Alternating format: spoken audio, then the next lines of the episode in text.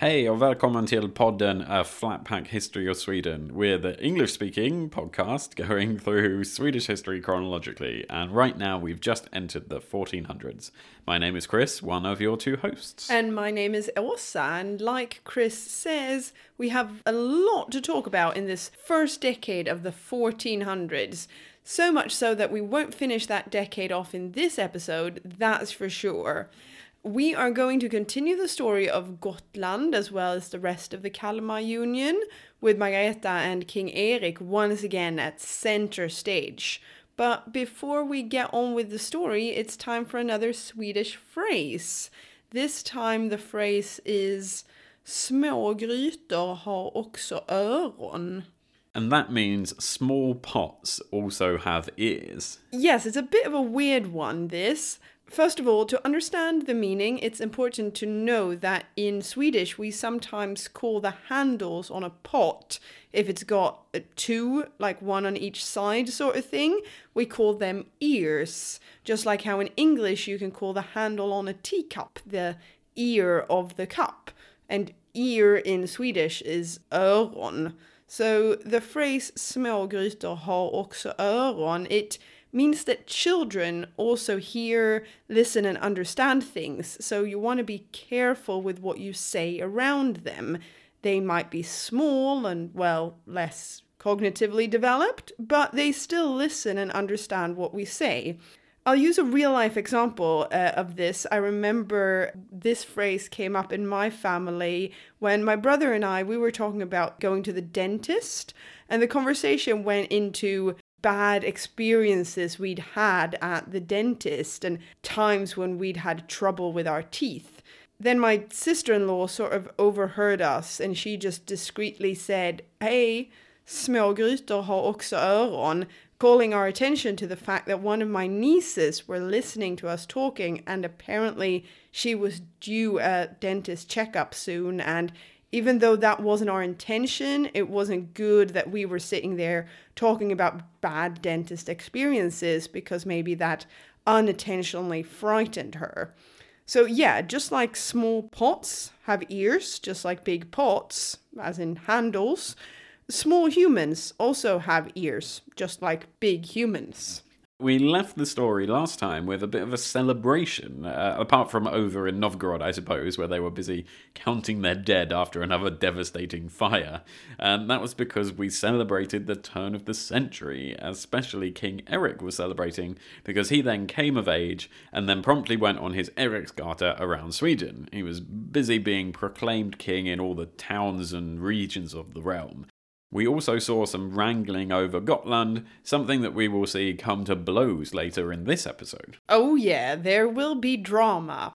We also had a look at the great herring markets of Skåne and how you weren't allowed to carry your herring in a bag. They had to be carried around in barrels, and you're not allowed to salt them on your own ship. I mean, they were just two of the many, many strict rules placed on the merchants at the market to ensure the trade there was smooth and profitable for all. We also teased a little bit about how we would start off this episode with a story that was recently made into a film over here in Scandinavia. The film was called Drottning Margarete, Queen Margareta in English, and was released in Scandinavia back in 2021. And abroad, it was released under the name Margarete, Queen of the North, which I think is a bad title. That sounds like it could be a very different film.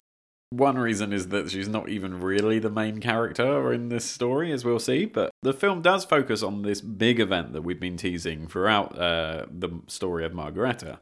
Before we jump into that, we'll give you a few fun facts about the film itself because there's quite a few cool trivia facts about the film. It had the largest budget of any Danish film ever, around 72 million Danish kroner at the end of all of it, and that's pretty much bang on $10 million. I mean, not exactly Hollywood money, but it was big for Scandinavia. Yeah, the biggest Danish film ever. And the filming was disrupted due to the corona pandemic, and the production company ended up needing more money to finish it. So it was going to have a budget under 72 million, but they needed some more. And they got this extra top up from a variety of different sources, and one of them was the current Queen of Denmark's charitable fund.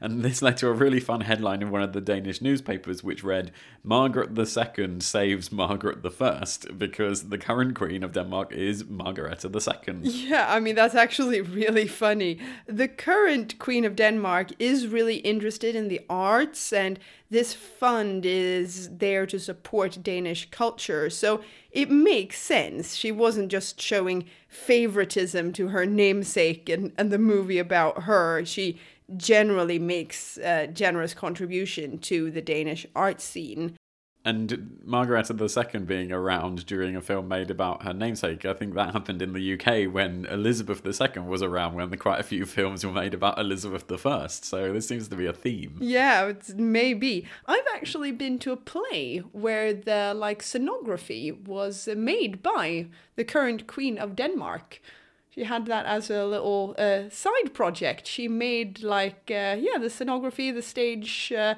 decorations for for a play that I went to see at Tivoli in Copenhagen. That's something you can get up to if you're a Danish queen in the 21st century. But should we go back to the 1400s and see what historical event, what event in Margareta I's life that was made into this most expensive film ever in Denmark a few years ago. Yeah, it's time to find out what led filmmakers over 600 years later to make this epic film and it's a tale shrouded in mystery and intrigue. And it actually starts nowhere near Denmark, um, and it starts when a man in his early 30s is going about his daily life in the territory of the Teutonic Order. He's busy living his life in or around the town of Graudenz, known nowadays as Grudziądz in Poland. Uh, sorry, Eva and other listeners to the podcast, that was surely said wrong by me there, but uh, yeah, a town in Poland. Back then, it was known by its German name, being part of the territory of the German Order, and it's a town on the Vistula River, almost exactly 100 kilometers or 70 miles directly south from Gdansk, known back then as Danzig. And this town was focusing a lot of its work on textiles and agriculture, and so our man is busy working on a farm or doing similar sort of work and one day he heads into the town itself. Now, he's either going there because he's sick and needs some help, or he's going to the market. We've seen uh, different accounts. But either way, it's just another normal day for him, a very standard day in medieval Poland. Yeah, so far, so normal. Let's go for the version we've read that says that he's selling eggs at the marketplace. As the town is on the Vistula River, merchants and traders could easily come to and from Gdansk and from there all over the Baltic Sea. Our man is maybe shouting out some offers buy three eggs, get one half price, uh, or something similar. And some foreign merchants, likely from Scandinavia, caught sight of him. One of them is slightly confused as the man looks a bit familiar, so he goes over to him. I mean, the conversation maybe went something like this Hello, fine sir. Would you like to buy some fresh eggs? Uh, no thanks. I was actually wanting to ask you about something else, if you don't mind. Oh, really? What's that? Oh, has anybody told you that you look surprisingly like the old Danish king who died 15 years ago? Mm, I don't think so. Which king do you mean? Oh, it's King Olaf II of Norway and Denmark. You, you look just like him. Well, I can't say I've ever heard that before. Are you sure you don't want any eggs? Uh, no, no, that's fine. Just, um, sorry. I just, just thought I'd ask. Uh, have a nice day. Good day to you, sir. I'm pretty sure that's extremely accurate. yeah, exactly. The kind of interaction that happens in every country, probably every day. And doppelgangers are all around us. A quick thank you to Jerry from the Presidencies podcast there. Uh, we'll thank him properly at the end of the episode. Yeah, I, I don't think the salesman had Jerry's accent when he was selling the eggs. uh, you never know. Our egg salesman continues his day thinking nothing more of it. Before long, a local of Graudenz hears of this look-alike selling eggs at the market and instantly thinks there must be more to this. That's because ever since King Olaf's death back in 1387, there have been rumours spreading all over northern Europe that he didn't actually die, but was just kicked out of the country or hidden away in a monastery by his mother Margareta so that she could take control over Denmark and Norway for herself. We mentioned this at the time when there was a chronicle which said, and the Norwegians didn't believe the story or something. That was because these rumours were particularly strong in Norway, and that was when people were so convinced that Olaf wasn't dead that they went on pilgrimages to the cathedral in Trondheim to pray for Olaf's safe return to power. Classic conspiracy theory right there, you know, that Margareta removed her own son to take power. I mean, as an isolated event in this time, a parent removing their child from the picture to claim power for themselves wouldn't be that surprising. I mean, we've seen much stranger and weirder things happen in real life so far in the podcast. But in this instance, there was a very public funeral. Many people were present when Olaf died down in Skåne, and no serious figures in public life ever disputed the fact that Olaf was well and truly dead. But some people down the tavern in the marketplaces over in Norway were stubbornly believing this story, and it had obviously spread as far as central Poland by the 1400s. Yeah, and unfortunately, we know how people like a good conspiracy theory. So, yeah, this local person walking around is actually called Time von der Nelo, and he thinks that this egg salesman must be the real Olaf. And if it is, surely there's a huge reward on offer if you could help him and maybe even get him back to power. So he rushes over to the market and takes this bemused man, starts calling him the king, and finds some other merchants from Denmark and Norway to meet him. Our main source for this is a contemporary author from Prussia called Johann von Posilge, who says that the men showered our great salesman with honours and gave him everything he could want. It would be hard to say no if someone started calling you the king and giving you lots of fancy stuff. There are suggestions that our egg salesman, uh, who we are now going to call fake Olof for the sake of simplicity, might have had learning disabilities and so might have been less likely to challenge these showers of affection. This might be what some of the sources mean when they call him a sick man. But yes, fake Olof is taken to the city of Gdansk by these Scandinavian merchants who now start to proclaim him as the true king and ruler of Denmark and Norway. Now, this sounds like quite a risky thing to be doing, especially when he's given an engraved royal seal by a herald and is actually really treated like the real monarch that people like Time von der Nelo believe him to be. Because of the rapid escalation of this story, Someone going from selling eggs and looking a bit like a dead king one day to being proclaimed an actual monarch and given a royal seal, there are suggestions that political enemies of the Kalmar Union had jumped on this out of control bandwagon of a conspiracy theory, or were even behind it from the very beginning. Yes, I mean, was Albert of Mecklenburg behind this, perhaps? Surely anything to discredit Margareta and politically damage her control of the Triple Kingdom, that was something worth doing. Historians have no evidence of this, but the next steps in fake Olaf's journey do lead you to think that this is more than just a fun adventure. There has to be something else behind it. Albert has also encouraged rumors and slander against Margareta previously. It would also make sense that this wasn't genuine, as surely any Danish or Norwegian merchants would be able to talk to the fake Olaf and ask him a few questions in Danish and quickly find out the truth. That's very strange, but Either way, fake Olaf is now dressing as the king and generally being shaped to be the real Olaf in every way possible. Now, the next step is a bold one. Fake Olaf writes a letter to Margareta herself, claiming to be her long dead son and demands his kingdom back. I mean, wow.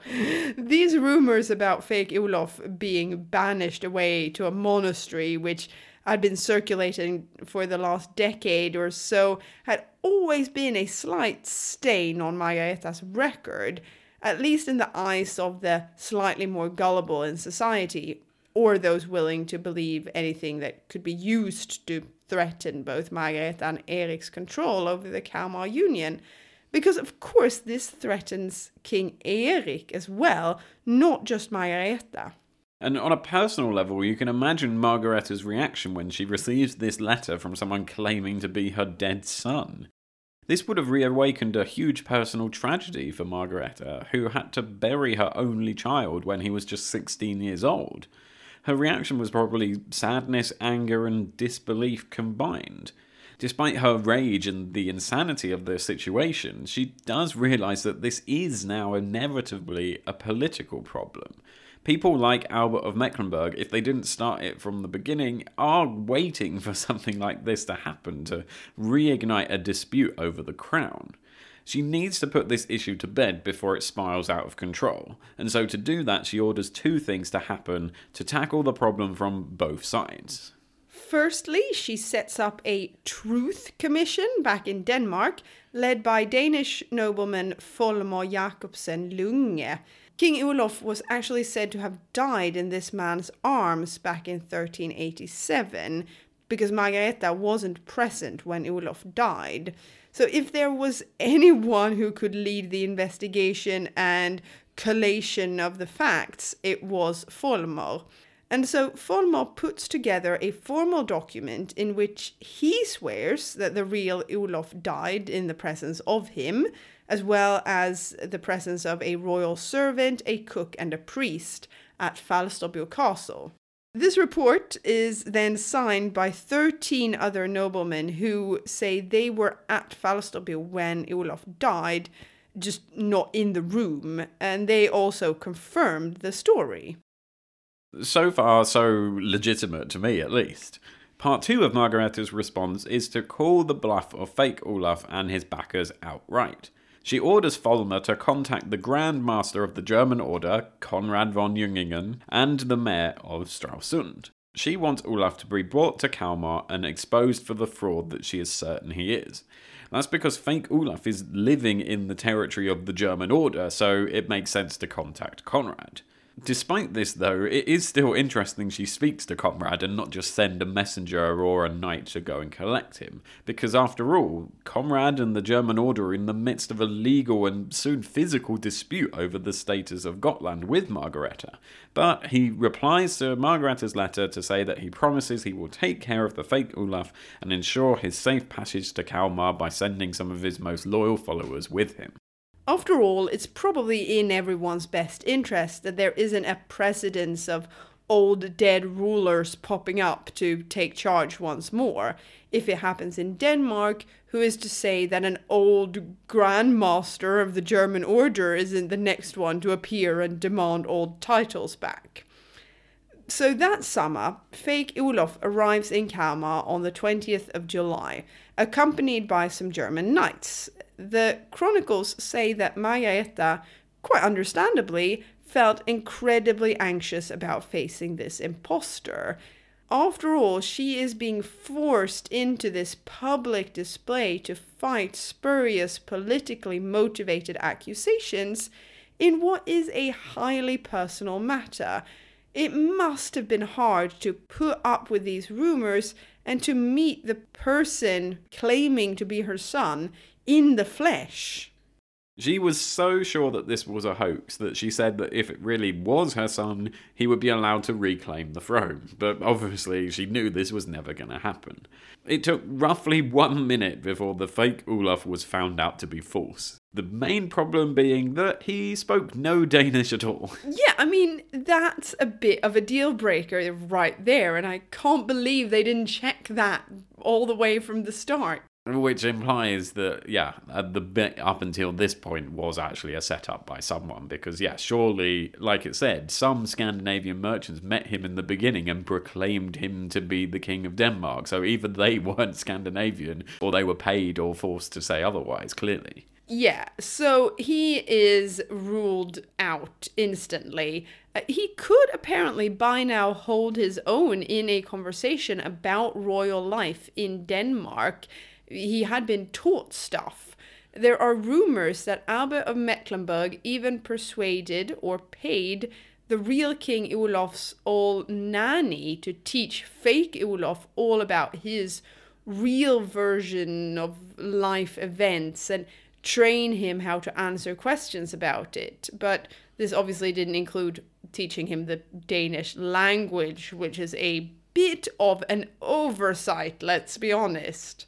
But yes, Margareta instantly calls this man a fraudster and a canaille, uh, a trickster, despite the gifts that he had apparently brought for her. I mean, this was surely going to be the only outcome. Indeed, and unsurprisingly, as there was no way Margareta could simply let this man go home with no retribution, the fake Olaf was put on trial for the crime of lese majesté, a severe form of treason against the monarch personally, and it came with the harshest punishment known by the law. Of course, claiming to be the king was in a way a crime against God, as the king was appointed by God, in the minds of the medieval legal system at least. Yeah, the trial begins, and presumably with the help of a translator, the fake Olaf confessed that he was a Prussian and had been born in a village in modern day Hungary. In a twist of fate, one small part of the story was true. His mother was called Margareta. Just not our Margareta. No. Uh, his father was called Wolf, apparently. Good to know. Uh, but he claimed that since the merchants and people of Danzig treated him like a king, then surely he had to claim to be one, uh, which is a very, very loose legal argument right there. Uh, well, aren't people only kings because other people call them that? The philosophical question there. It's only by the consent of others that uh, people um, have these positions. Where were you when fake Olaf was on trial? You should have been his lawyer. Yeah, well, you never know. Uh, maybe in another life. But even I, with my legal training and sharp instincts like that, know that this probably wasn't going to stand up in any court, and especially not Margareta's one, and stand up it did not. Fake Olaf was found guilty and sentenced to death. Historians suspect that this was a joint decision by Margareta and Eric to just end the story this way once and for all. They didn't want a fake king wandering around, even if they could then prove that he was fake. It's just too risky to have this person wandering about. After all, both of their positions were threatened by this fake king. That's why the punishment is seen as quite harsh, and actually even at the time. Fake Olaf was sentenced to burn on the stake as a heretic, and the execution was carried out at a symbolically loaded place in Falsterbo, where the real Olaf died 15 years and one month previously. The specific location was the busy market square in Falsterbo, and the date was the 28th of September. As we found out in the last episode, this was right at the peak of the herring season, so the town would have been extremely busy, and it also would have helped spread the word around the Baltic Sea, as so many foreign merchants would have either seen it or heard about it. The Lübeck Chronicle says that fake Olaf was made to wear a crown of copper and was mocked by the crowds. Well, that was before being set on fire. I mean, it's probably mocked after he was set on fire as well, but either way, it's very harsh. The Chronicle also says that he was burnt along with the letters he had sent to Margareta to try and claim the throne back. Overall, a very grim and unfair death, really. And Margareta supposedly stood by the pyre and tore up the seal he'd been using to claim he was the real king, just to make sure more documents couldn't be made in his name. Margareta's presence is debated, though, as this could easily be exaggerated or even invented by the German sources, who in general are very negative about Margareta. The business about destroying the seal is quite important, as many people would never see the king in person, and it took a while for mass amounts of coins to be minted, with not all of them having the monarch's portrait on them to begin with. For example, there aren't any coins surviving from Olaf's reign at all, so we have no evidence what his coins would look like, or if they even got round to making any. The seal was the sort of the royal ID card and used to authenticate important documents, so it was vital for Margareta to ensure this fake version was disposed of. The seal was so important that in many European countries, one of the most important offices in a royal court was the keeper of the seal, who kept the real seal under lock and key, ready for use on official documents. And the keeper of the seal is, I'm sure, also a uh, position in many zoos around the world, too. True. As a minor side note, all of fake Olof's other possessions, the fine clothes he had been given and the gifts he brought for Margareta, they were given to a monastery. Margareta would have nothing to do with this. Now, as Chris said, this seems like a very harsh punishment for someone who was either mentally ill, severely manipulated by other actors, or potentially both. This execution does seem to have hurt Margareta's reputation, so it isn't just our modern sensibilities making that judgment. She had to write to several local congregations in the following year, expressing sympathy for various acts by her bailiffs, uh, something not normally done.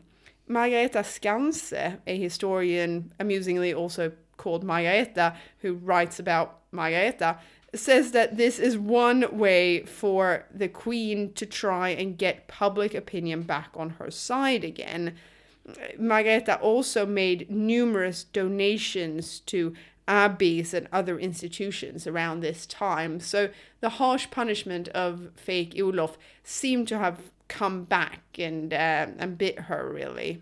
Yeah, although it's debated exactly how important this was, but Someone else who was involved in this whole affair was Margareta's chancellor, Peder Jensen Lodehat, and he was originally a religious figure who rose to become a close political ally of the Queen. He's actually had connections with Margareta since 1375, and he was actually part of the investigation in Rome done to approve Saint Birgitta as a saint. And uh, like I said, that's because he was firstly a religious figure, but rose to be this increasingly important political advisor to the Queen. A little bit more background on him is that in October 1379, he was appointed deputy for the examining judge in Birgitta's canonization process, which is run a bit like a trial. For six months, he examined 20 witnesses as part of this process, and his part in Birgitta's canonization made him very influential in the Brigittine order and in religion in general back in Scandinavia after playing such an important role in this. A real sign of the internationalization of Scandinavia is that Peder had actually studied law at the university all the way down in Prague. Petrus Janonus Canonicus Roskildense is a student in the list of the faculty there in 1381. So he did a bit of an exchange program, I suppose, on the way back from Rome. He then became bishop of Växjö in 1382, an interesting job for a Dane, considering that this is in Sweden and before Margareta is in charge there.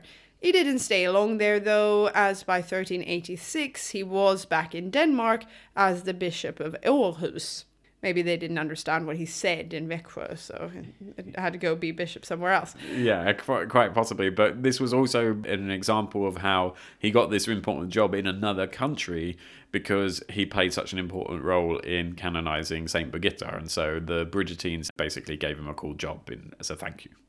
It's in the role as Bishop of Aarhus that he helped play a part in ensuring Margareta took control over Denmark after the real Olof died, uh, alongside Drots Henning Podebusk.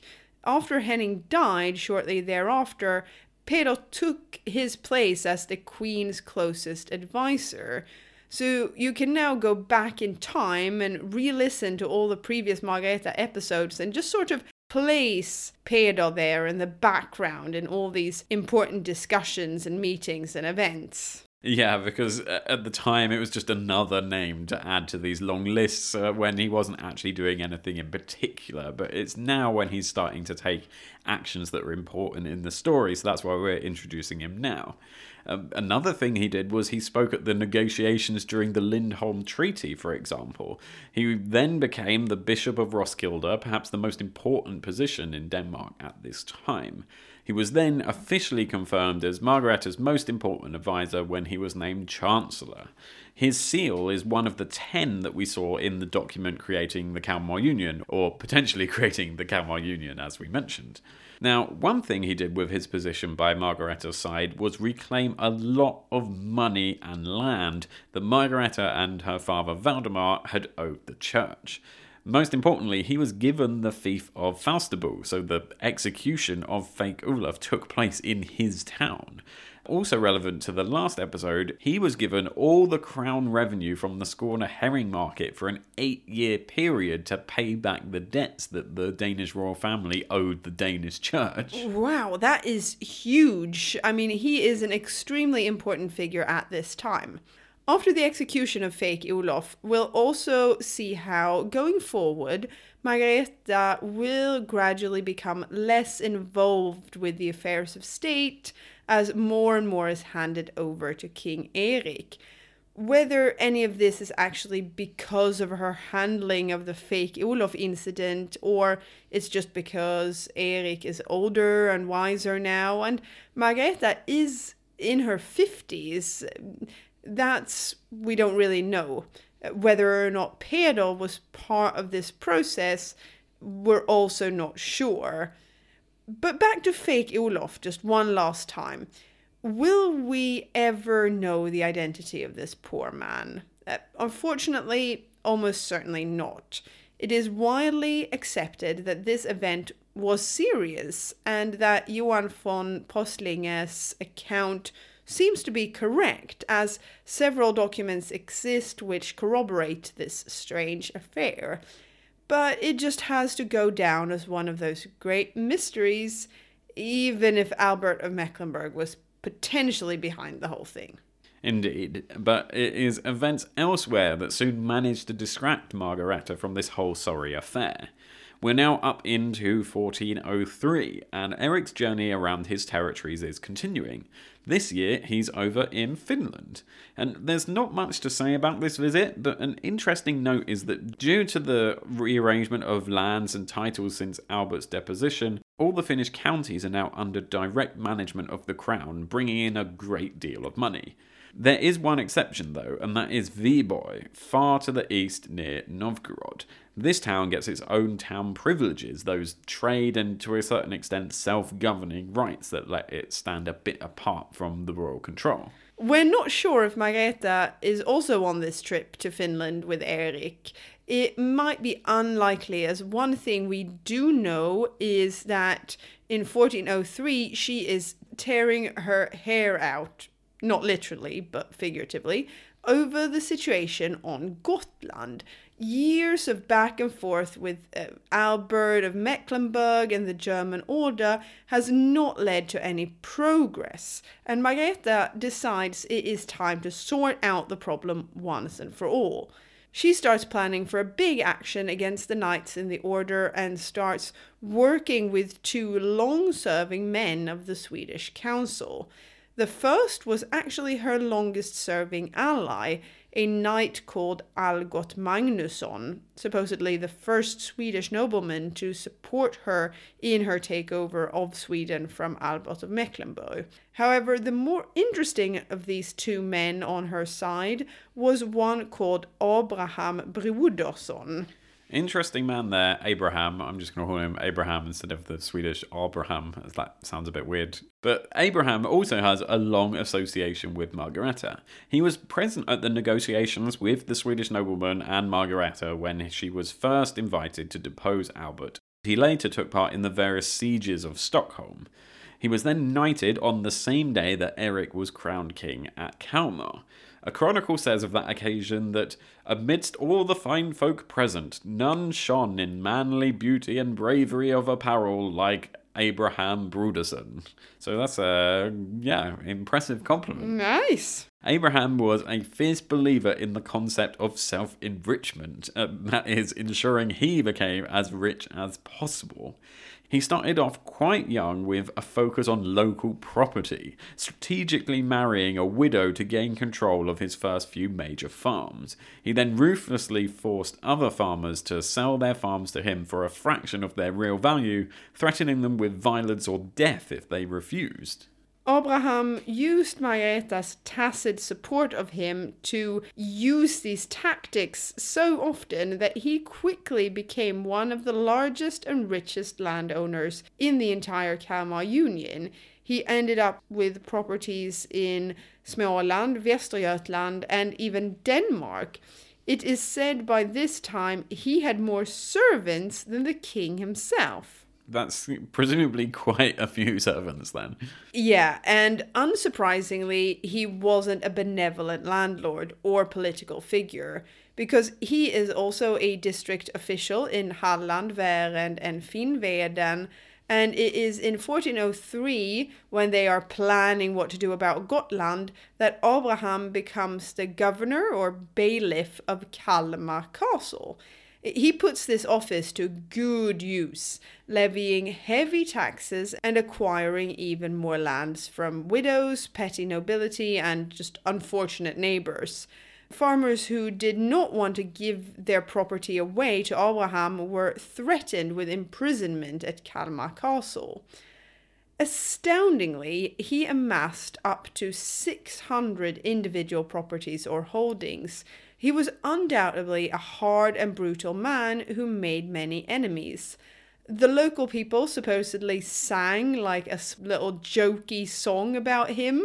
The whole forest is full of Abraham, they say, which presumably was more fun or striking in old Swedish or at the time. I don't know. Yeah, but you get the point. yeah. Do you have the nursery rhyme about Abraham, by the way, in English? Uh Fader Abraham, fader Abraham, fyra söner hade Abraham. No. Och de åt och drack, och de drack och åt. Och sen gjorde de så här. Höger hand, vänster hand, fader Abraham. And then you like clap with the right and left hand. no, no, I've never heard that. So that's sort of roughly when Father Abraham, he had four sons yeah. and they ate things. And drank. Yeah. And then they did like this. Right hand clap left hand clap. no, no? I've never heard that in either English or Swedish. That's weird. but Father Abraham being like the Bible figure, not yeah. not this guy. No, no, I'm pretty sure it's the Bible or, or the Jewish patriarch Abraham that's referred to in that nursery rhyme. Yeah. Wow, that's more interesting than the whole episode. Chris and I don't have any kids, so that's probably why there's no need to learn nursery rhymes, really. But yes, who better to send than this clapping Abraham figure to take over Gotland than him and uh, Algot Magnusson, his brother in arms? If Abraham conducts war like he conducts business, you, well, if you call stealing farms business, then he should be the right man for the job. Of course, Margareta needs at least some vague political excuse to attack Gotland, so in August she declared that unless the knights on Gotland submitted what she called an acceptable response to her efforts at negotiation before the 11th of November, she would have to take Gotland by force. It wasn't the biggest surprise in the world when the Germans declined to meet her ultimatum, and so shortly after the 11th of November, a whole bunch of Swedish and Danish troops landed on Gotland. Margareta's ultimatum was still not met, and as a result, troops under the command of Abraham Brodersson and Algot Magnusson landed on Gotland, yeah, in November. Hilariously, one person supposedly in joint command with these two men was actually Sven Sture. He's back for another go at Gotland. That's just completely mad.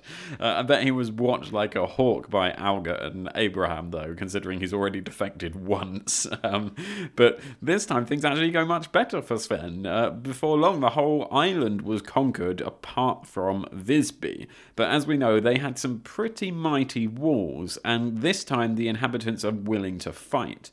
The German knights manned these walls and resisted every attack, holding on for reinforcements. They couldn't beat the forces from the Kalmar Union in an open battle, but they could try and hold out in the city for quite a while. And hold out they did. They held it long enough that in March of the following year, 1500 knights arrive from Prussia, and the Kalmar Union army is forced to retreat.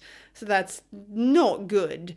And their bad luck continues later in 1404 when Margareta raises another fleet to try for a second time to attack the island. This time, though, the Germans are ready for them. So ready, in fact, that they attack Margareta's fleet before it's even ready, capturing a hundred ships and burning more than 60. This is very much going in the loss column for Margareta there, and it makes two losses in under a year and essentially forces her back to the negotiating table. The Germans also kind of want to end this costly war. They can't just be sending 1500 knights all over the place every now and then. So, in July of 1404, the two sides call an armistice. But Margareta has one more trick up her sleeve, and it's a political one this time, and so she buys Gotland, buys it from Albert. What? Hadn't Albert of Mecklenburg already sold the island to the German knights? Isn't this the whole point why they aren't leaving to begin with? Oh, oh, yeah, that's totally true. But Albert sees it as his right to sell it once again, and this undoubtedly and unsurprisingly infuriates the Germans. Uh, how to sell a Baltic Sea island twice. yeah, this is what he's done. And even if the whole thing is a little bit dodgy, Margareta can now use this ownership in her PR campaign against the German order and try and gain some success on the diplomatic front. Albert got to head back to Mecklenburg with 8,000 marks in a big swag bag and a massive smile on his face, whilst Margareta got to once again demand her island back from the Germans. I mean, good job, Albert of Mecklenburg. You just sold an island that wasn't yours to begin with twice. Yeah, brilliant job. The furious knights, of course, refuse any attempt from Margareta to ask for the island back, but deep down they're still feeling that their position is probably untenable in the long term. A few years of off and on negotiations start again, and in 1408 the island is finally handed back to Margareta for the price of 9,000 nobles. Good job, Margareta. Shame all those soldiers had to die in the failed attempts to win the island back by force. But now the island is finally back in her hands, bringing to an end an embarrassing political situation and also potentially dangerous military and economic one. The sum of 9,000 nobles was large, but in the end, it was worth it. Yeah, so she's paid off a lot of money in a couple of years to both Albert and the Knights, but uh, yeah, she seems it as being worth it. But what of Eric during these years of political and military wrangling? He wasn't involved in Gotland and doesn't seem to be involved in these negotiations. So, what was he doing at this time? Well, one of the things he did was he got married. Ah, good job. Uh, yeah, this marriage is important politically and also comes with a bucket load of information about it. So we will spend the entirety of our next episode looking at King Eric's marriage, but most importantly, who his new wife is. Yeah, so you'll either have to wait until next time or just hop over onto Wikipedia to find out who she is, but we think it will be a bit of a surprise. It's not necessarily who you might think. It's not Margareta though, so no, no, that would be a surprise, and it would be weird in a Freudian sense. Before we go, we have a few short thank yous, messages, and reviews to share with you. Once again, a massive thanks to you, Jerry, from the Presidencies podcast, for having a bit of fun with the fake Olof section. Uh, We were actually online with Jerry yesterday to talk about something different in history, but you'll have to wait a bit to find out more about what that was. Yeah, but no spoilers there either, I'm afraid. But now over to iTunes and our first review of 2023. In fact, it couldn't be earlier as Taylor the Traveller left us a review on New Year's Day, and it goes like this Enlightening and entertaining, 5 stars. I started listening to prepare for an upcoming trip to Sweden and have been loving listening to this duo. It's a great balance of education and funny commentary. I really enjoyed the field trip episodes. Well, thank you so much, Taylor. That's a great review, and we are also looking forward to some more field trip episodes. We really should try and get down to Kalmar at some point, considering we're spending all this time talking about the Kalmar Union. Before we go, we need to mention something from much later in Swedish history, namely the Vasa shipwreck, or in this instance, should we say brick wreck? yes, because listener Michelle from Australia went to the Maritime Museum in Sydney the other week, where they had an exhibition on famous shipwrecks, but all made out of Lego, hence the brick wreck. Uh, one of them was about the Vasa ship. Minor spoilers if you don't know, but the Vasa is an extremely famous part of Swedish history and a complete disaster. it sank a few hundred meters into its maiden voyage and is now resting in the Vasa Museum in Stockholm, probably the most famous museum in Stockholm, apart from maybe the ABBA Museum. Uh, we'll definitely talk a lot more about it once we reach the 1600s, and that could also be a potential place for an on location recording if uh, they let us in. Yeah, hopefully. But thank you, Michelle, for letting us know about the exhibition and for sending us the photo of the cool Lego display of when they salvaged the wreck of the Vasa. We'd recommend anyone in the Sydney area to go and have a look for us, seeing as it's a bit far away. Yes, although you've got to be quick because Michelle said the exhibition ends in January, at the end of January. So uh, you have about three days to get there if you're listening to this on the day of release. Uh, otherwise, we'll just have to uh, just pretend we were there. That's probably it for now. You can check us out on all the usual places like Facebook and Twitter, our website, or send us an email like Michelle did to flatpackhistorysweden at gmail.com. And in the meantime, we will see you later. Goodbye. Hey då!